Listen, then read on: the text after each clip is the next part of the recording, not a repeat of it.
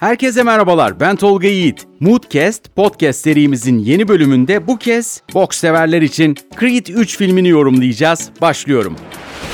Rocky serisinin yeniden çevrimi diyebileceğimiz Creed serisi, Creed 3 efsane devam ediyorla sinemalara geri geldi. Yönetmenlik koltuğuna bu kez başrol oyuncusu Michael B. Jordan otururken değişiklik bununla kalmayıp IMAX kameraları ile çekilen ilk spor filmine de imza atılmış olundu. Filmde Rocky 3'te yaşanan olayların benzerini Creed'in hikaye akışına uygun şekilde görüyoruz. Creed'in tahtına göz koyan ve yokluktan gelen bir rakiple emekli olmuş bir Creed karşımıza çıkıyor. Filmin en iyi yanı IMAX çekimleri ve tabii ki IMAX sesleri. Özellikle final müsabakasındaki ikinci roundun mola sahnesi ve hemen sonrasındaki üçüncü round olarak başlayan ve 12. rounda bağlanan o süreç gerçekten müthişti. Hem iki boksörün arasındaki bitmemiş hesaplaşmayı hem de öfkelerini çok iyi yansıtıyordu bu sahne. Creed 3'ün handikapları neler? Hemen ona bakalım.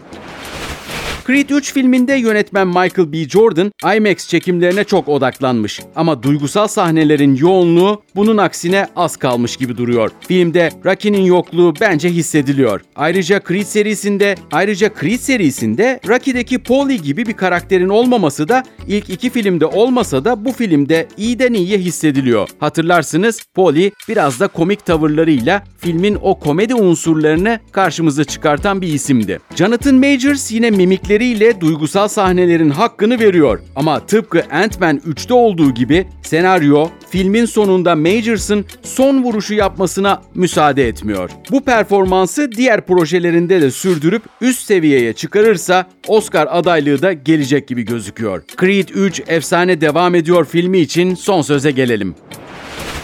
Creed 3 IMAX çekimleri ve ses kalitesi açısından gayet başarılı. Dramatik tarafta biraz eksikleri var. Bunun dışında Rocky filmlerini ve bu film serisini sevenler için izleme listesinde muhakkak olması gereken bir film. Ama IMAX seyretmeniz çok daha doğru olacaktır. Aksi halde filme yazık edersiniz. Şimdiden iyi seyirler diliyorum.